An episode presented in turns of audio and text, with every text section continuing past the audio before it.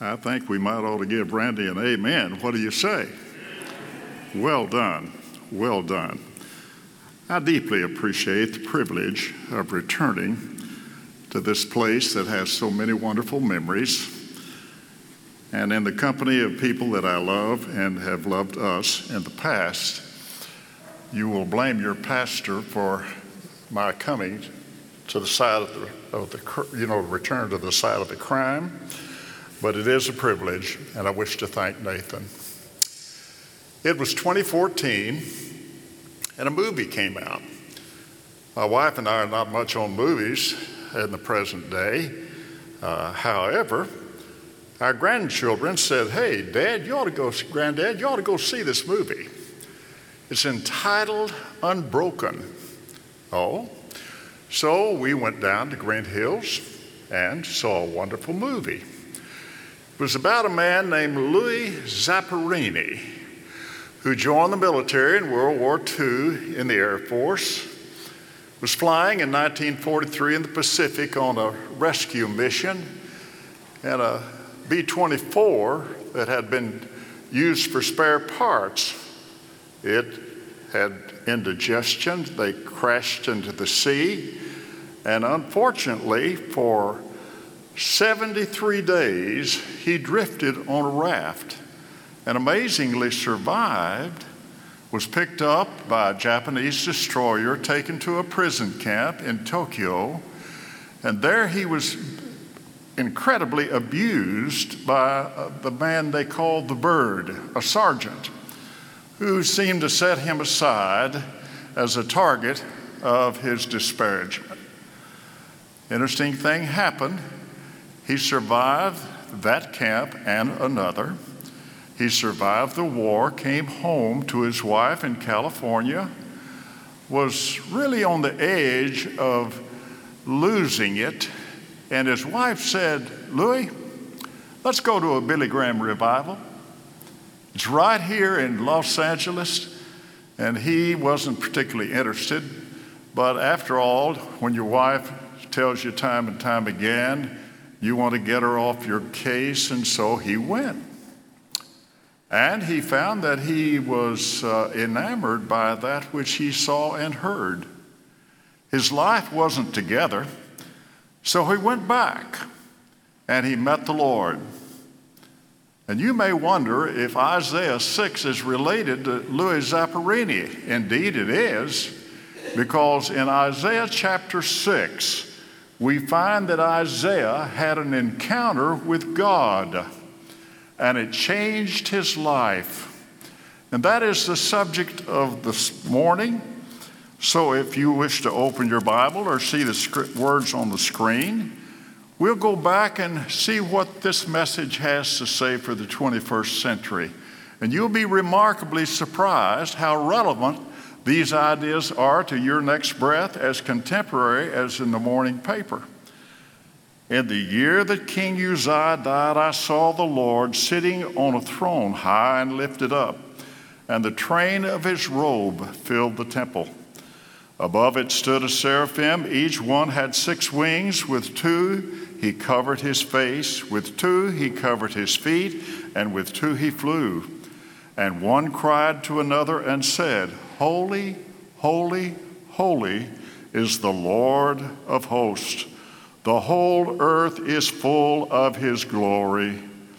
And the posts of the door were shaken by the voice of him who cried out, and the house was filled with smoke. Isaiah saw the Lord, and he saw a God, first of all, of majesty and glory. It says that he was high and lifted up I've always had an interest in our cosmos.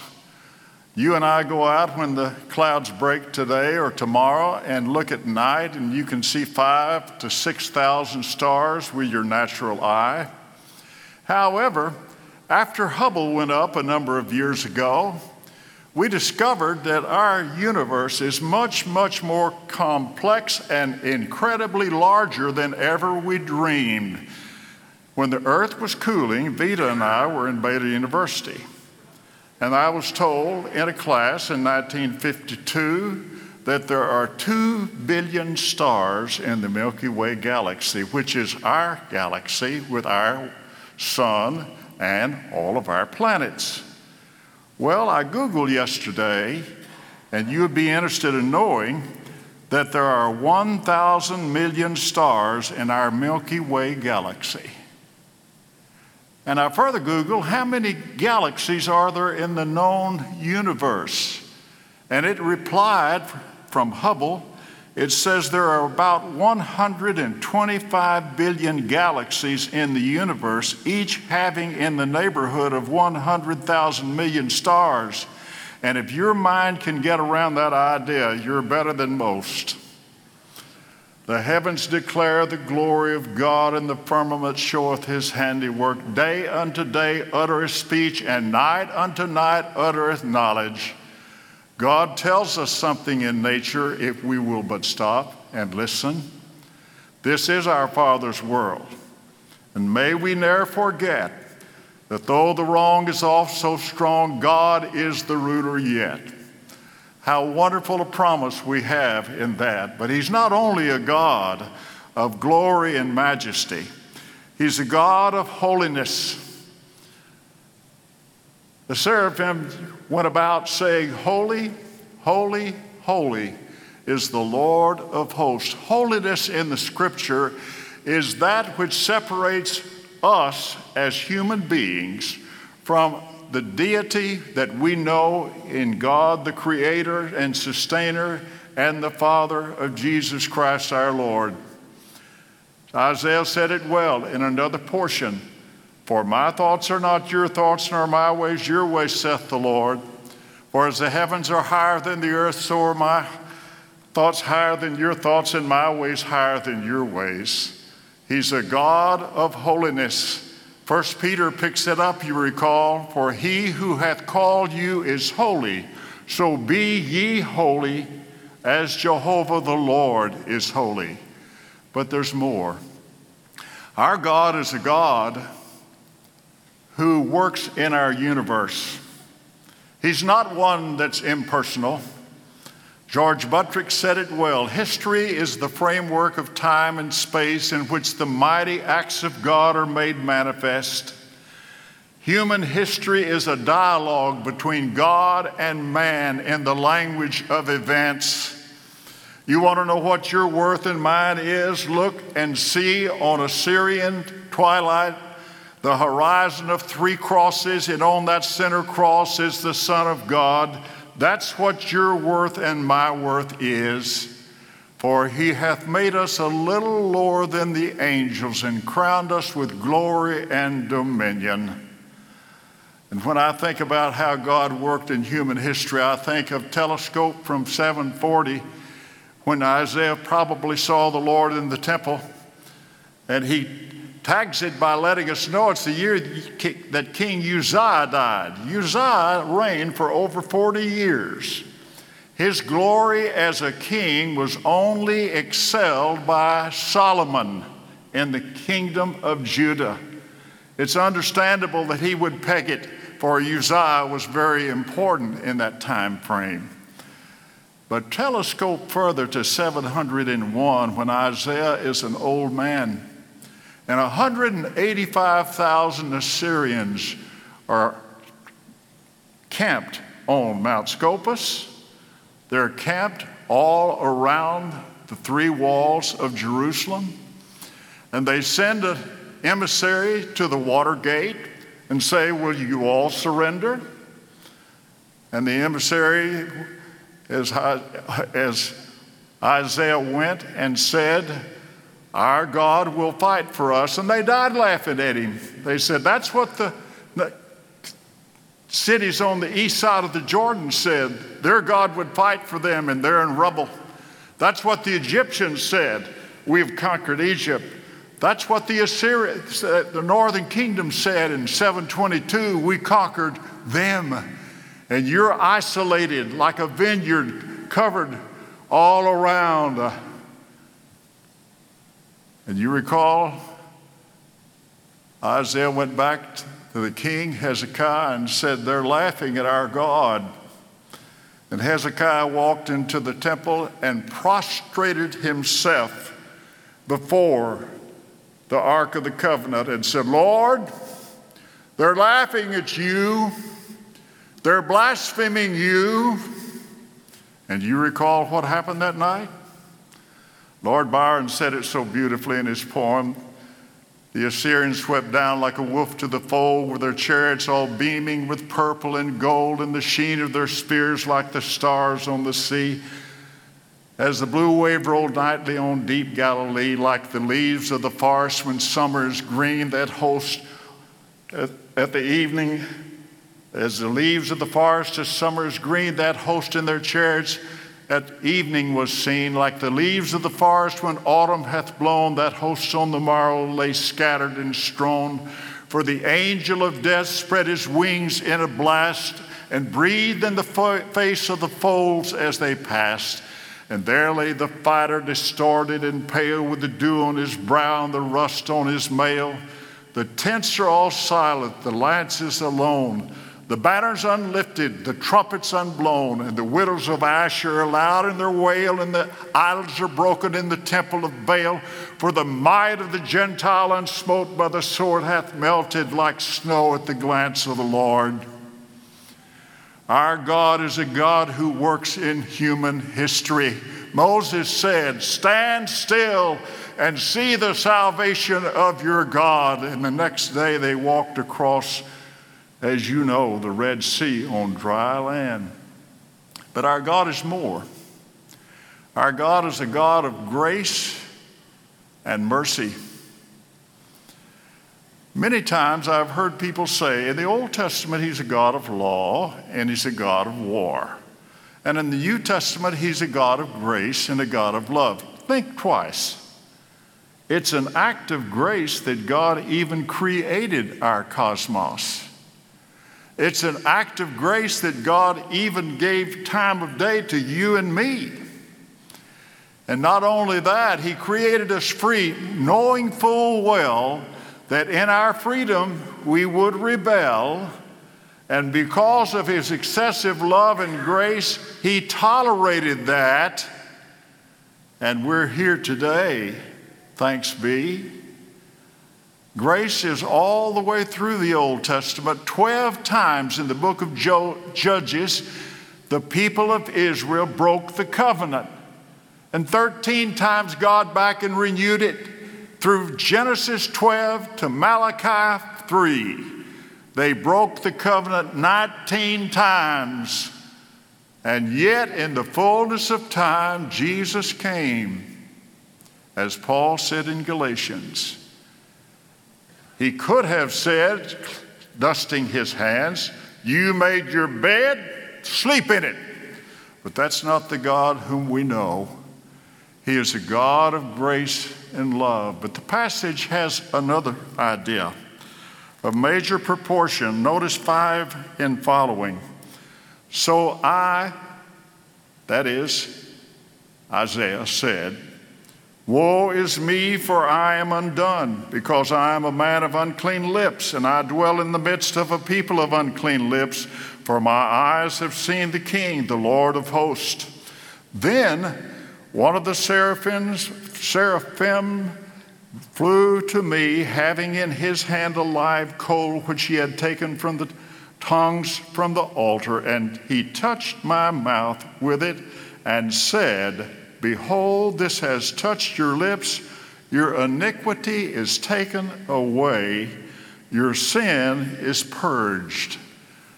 Isaiah first saw the Lord, then he saw himself.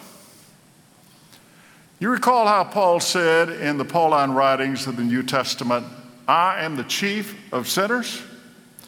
Well, you know, if Paul was the chief of sinners, you and I are in real trouble because we don't measure up to his stature.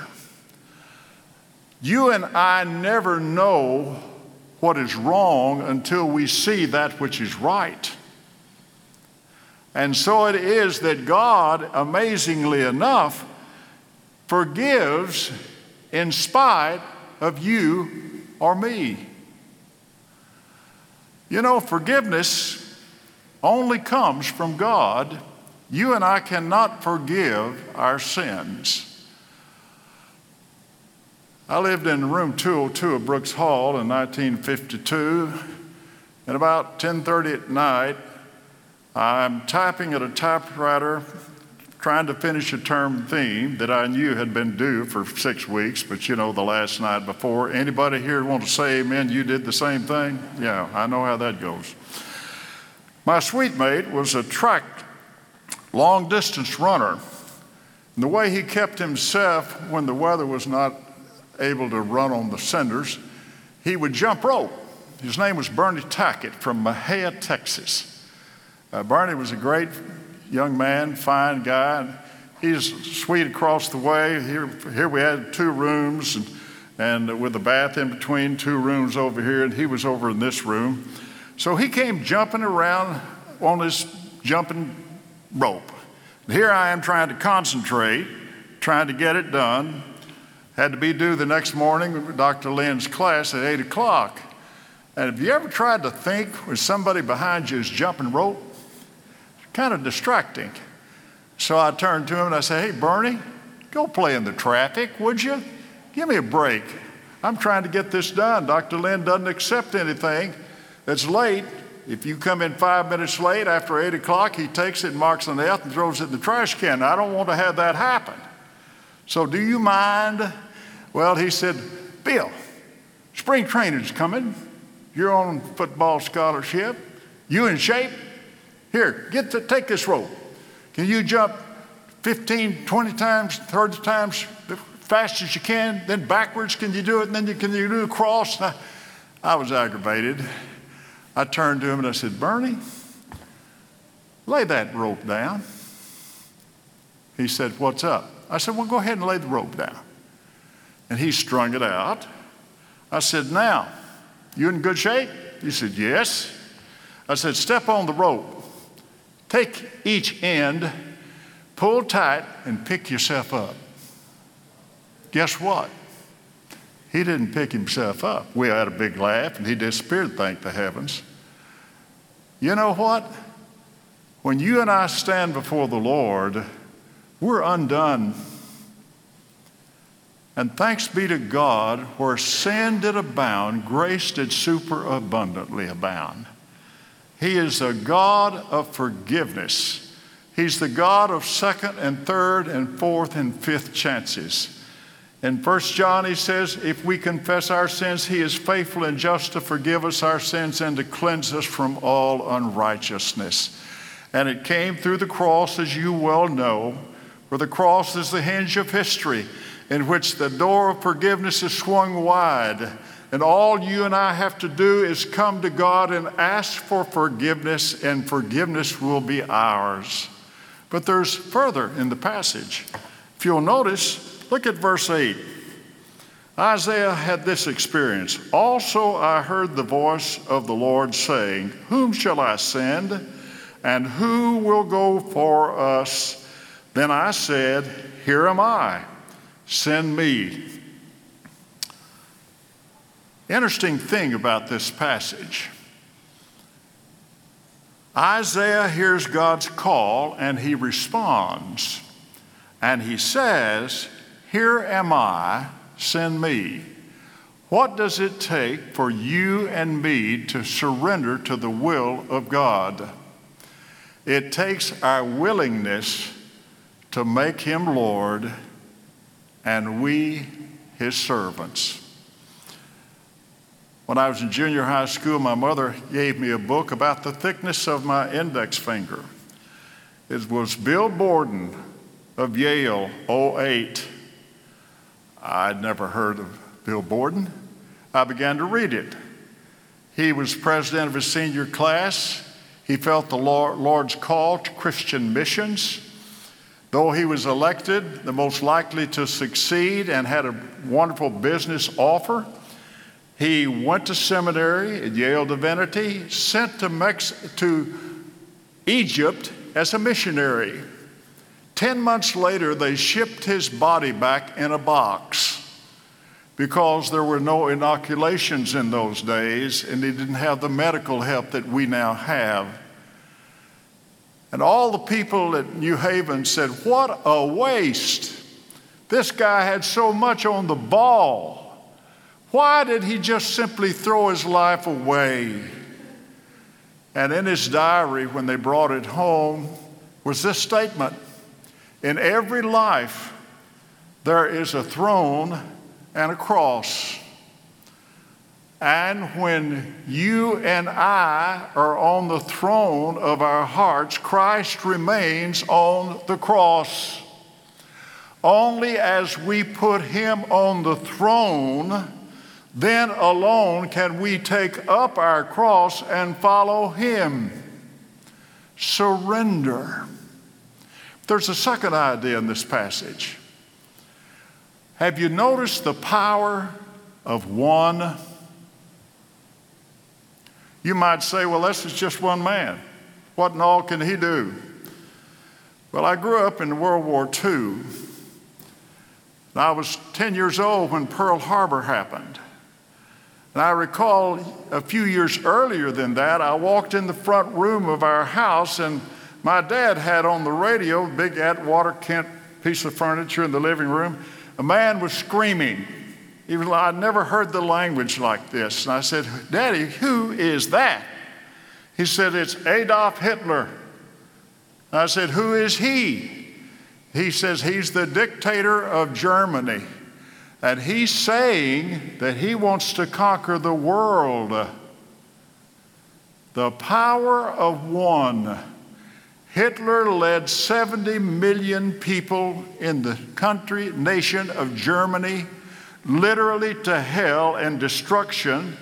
And he, along with Mussolini and Hirohito and their Axis allies, cost the world 55 million lives. Turn it around. Have you heard of Oskar Schindler? Oskar Schindler joined the Nazi Party in the mid 30s. He was a factory owner, an industrialist. He could find help best of all with the Jews in the community. And in World War II, in his factories by bribing the authorities. He saved the life of 1,200 Jews from going to the ovens in Auschwitz and the rest. That's not funny. Miss Sherman and I spent a day at Auschwitz in Poland years ago. It was the most depressing day of my life. The power of one. Let me tell you about a man who came to our church, Polytechnic Baptist Church, when I was in the fourth grade. His name was Dallas Alford. He came as our minister of music. He was receiving his degree at Southwestern Seminary on the other side of Fort Worth, Texas. He spent five years in our church. And by the time he left our church, let me tell you the influence that he had. My brother, Cecil Sherman, became a preacher. I accepted the call to ministry. C.A. Roberts accepted the call to ministry. Bill Talbert accepted the call to ministry. Bryant Talbert, his brother, was our minister of music. C.A. Roberts and Brian and Ed Crow. About 12 or 13, Yandel Woodfin became a teacher at Southwestern Seminary. Why? Because of the power of one. If God calls you and me to do something, God can use us. I remember Vance Havner came to Baylor and preached at 7th and James while we were students there. He says, You ministerial students say, Lord, use me. He said, Let me tell you, you get usable and God will wear you out. Surrender is the key, and Isaiah stepped up to the plate. He said, Here am I, send me. But then there's a fourth division in this chapter. You'll notice it, if you would, in verses 9 and following. Then I said, Here am I, send me.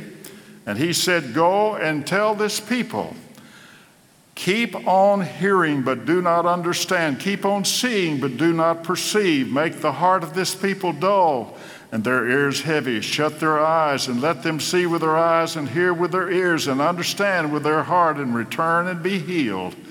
Then I said, Lord, how long? And he answered, until the cities are laid waste and without inhabitant, the houses are without a man, the land is utterly desolate, the Lord hath removed men far away, and forsaken places are many in the midst of the land.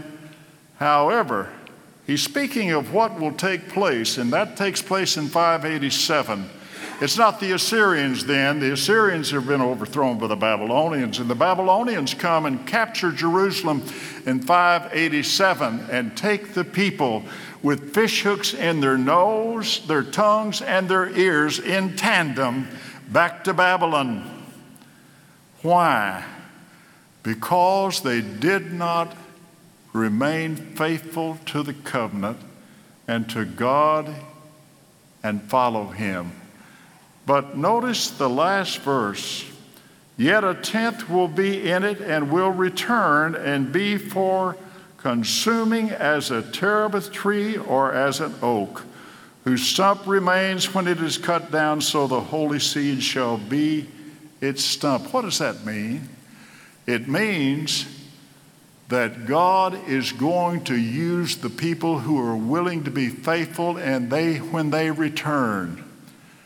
Now, what does this passage tell us? Notice, Isaiah sees God, he sees himself, he hears his call, he responds. Then he goes to his world to make a difference. You know, our greatest need is to have an encounter with God. Augustine said it well. Thou hast made us for thyself, O God, and our souls are restless until we find our rest in thee. And my question for us today have we seen God? Have we had an encounter with God? If so, are we faithful to it to the end? Ours is not a gospel of the good start alone. Ours is a gospel of beginning, running, and ending. My brother, bless his memory, left us 11 years ago, but I recall when he had leukemia as a preacher, and we talked every night, and he says, You know, Bill, I want to finish well. I want to die well. And that he did. And you and I, indeed, need to be continuing in our commitment, in our involvement. Lou Holtz had an interesting observation. He says a lot of churchmen are involved, but they're not committed. He says, Do you know the difference between involvement and commitment? He says it's the kamikaze pilot who flied 29 missions. He was involved, but he wasn't committed. So, as we look inside our hearts, minds, and souls and see a magnificent God before us, whom we know best in Jesus Christ, for the Word became flesh and dwelt among us, and we beheld His glory, like unto the glory of the Father, full of grace and truth. Luke summed up his ministry in the Gospel uh, in the book of Acts when he says, He went about doing good. If you want to know about Jesus' ministry, check the verbs. He came. He loved, he served, he healed, he preached, he taught, he forgave. That's what you and I are to be about. For indeed, the gospel is best presented when it's incarnate within a person. I remember in my brother's church at Broadway, he was telling me that in the small four and five year old apartment, the teacher one night said, one day said, We're going to have a story about God. And a little boy says, Well, I want to have a God who's got some skin on him. And the best way for us to send an idea is in a person. And that's what God did. Christ came and he came in order that you and I might have life. So if you're here this day, this would be your perfect opportunity to have an encounter with God, and we do it through Jesus Christ our Lord. He's the one who came and said, God loved the world so much that he gave the only Son he had, that whoever, I love that gospel song, whosoever surely meaneth me surely meaneth me, oh, surely meaneth me. I say that because we grew up very modest. I was born in the heart of the Depression. My daddy walked five miles to work. Gas was nine cents a gallon in the 30s, and a loaf of bread was a nickel. And if it hadn't been for our grandparents who lived on a farm, I don't know if we'd gotten through it all. But the beautiful thing about it is, God comes and asks of us that we be faithful. He isn't interested in your ability or your inability, but your availability. So, as we search our hearts today and look inside our souls, He doesn't put a limit in your senior years, you're to be faithful as well as in your young adult years. And as we are, it's like the gospel song that was sung every Sunday morning in my brother's country church up in northeast Texas. Sweeter as the years go by, sweeter as the years go by. You may not know that one, but it's so true. The first course I learned as a kid was Every Day with Jesus is sweeter than the day before. So, this day, if you know Him not as Lord and Savior, we give you the opportunity to come and confess your faith as our pastor will be here. I've always appreciated a poem that's spoken to my heart. I'd walk life's way with an easy tread, and followed where comforts and pleasures led until one day in a quiet place I met the Master face to face. With station and rank and wealth for my goal, much thought for my body, but none for my soul, I'd entered to win in life's mad race when I met the Master face to face. I met him and knew him and blushed to see that his eyes, full of sorrow, were fixed on me. I bowed and knelt at his feet that day while my castles vanished and melted away vanished and melted, and in their place naught else could I see but the Master's face. My thoughts are now for the souls of men. I've lost my life to find it again.